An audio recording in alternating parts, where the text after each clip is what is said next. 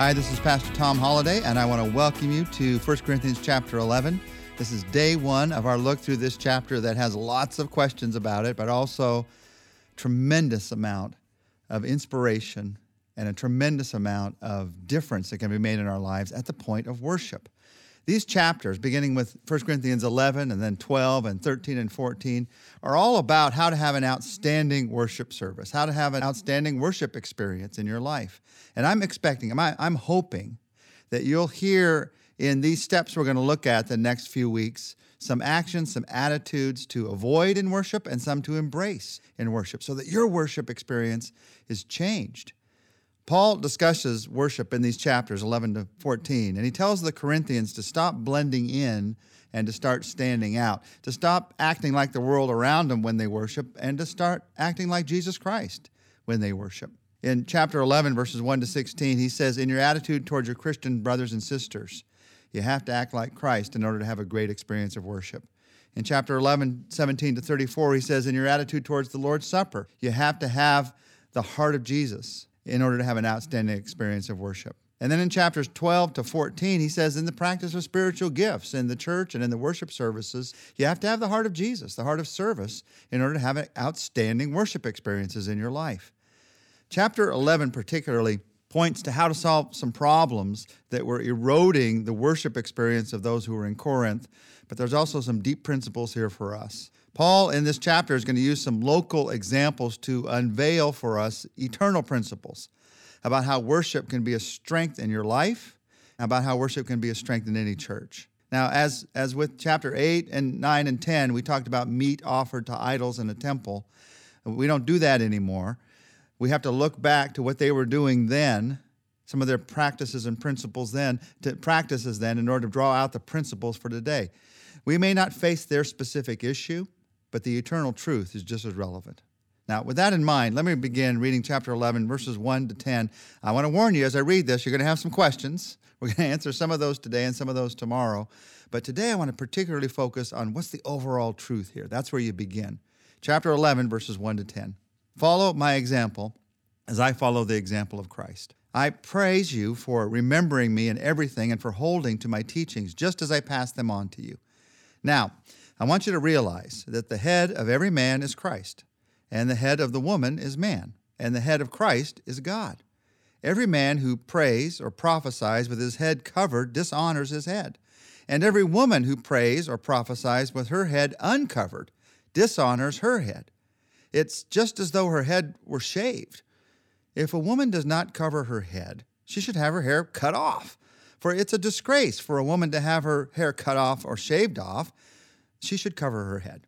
A man ought not to cover his head, since he's the image and glory of God, but the woman is the glory of man.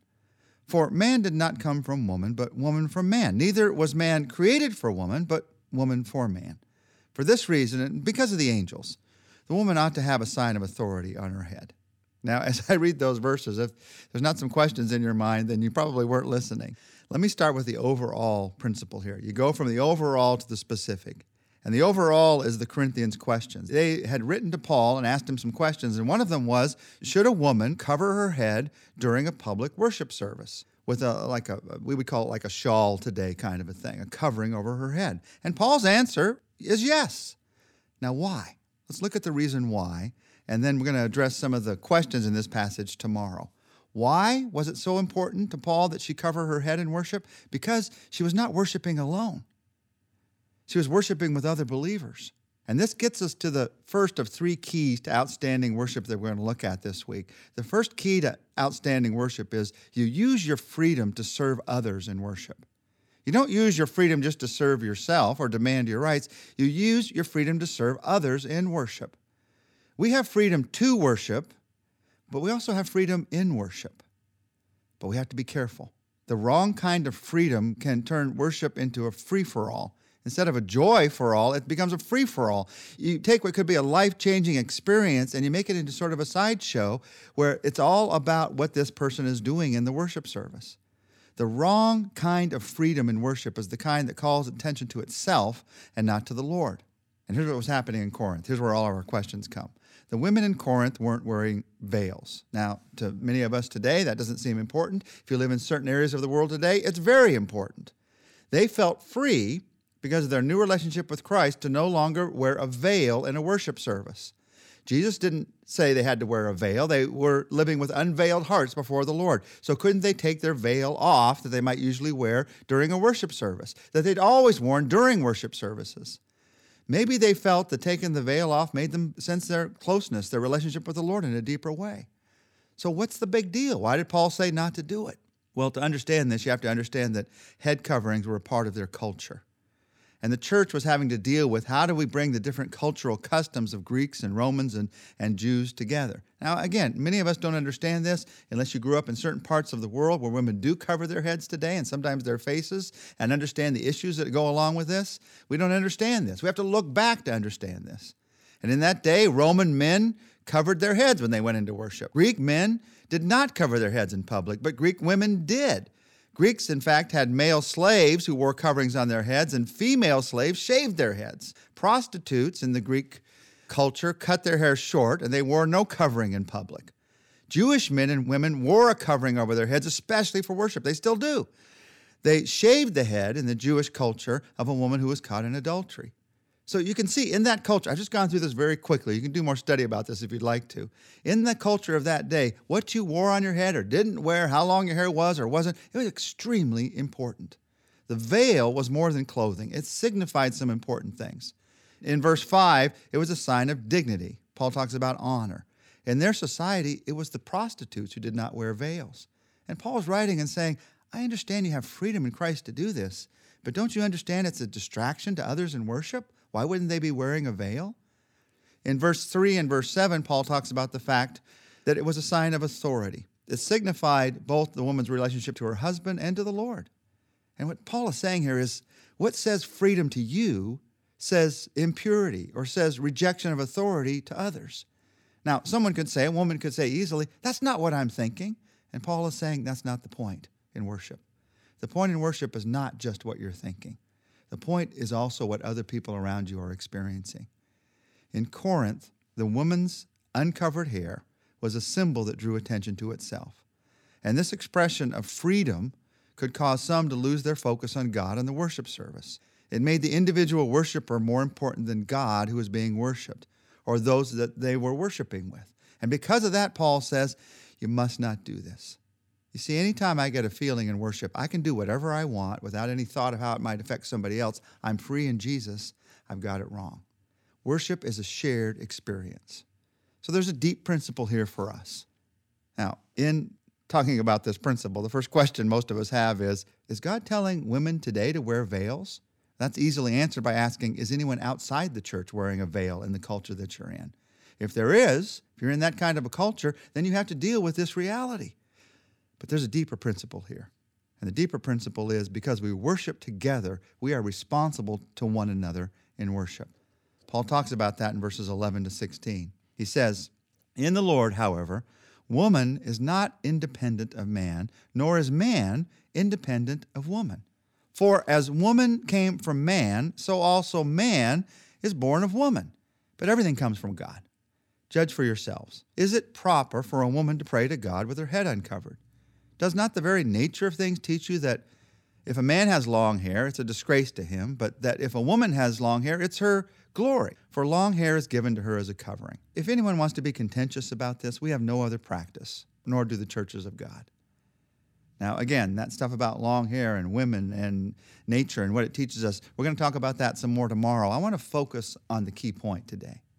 And the clue to what was going on in Corinth is found in verse 16 when Paul says, If anyone wants to be contentious about this, they were being contentious about it. Instead of being uh, in a worship service and having that be a place where they expressed their love to God, it had become a place where they demanded individual rights. And out of doing that, they were destroying their worship experience together. I come to worship God, so what should I care about what other people think? Paul says you should absolutely care about what other people think because you're worshiping together. No one worships alone. We worship in community. It does matter because we worship Him together. We do not worship independently, Paul says. Man's not independent of woman, woman is not independent of man. We are worshiping in unity.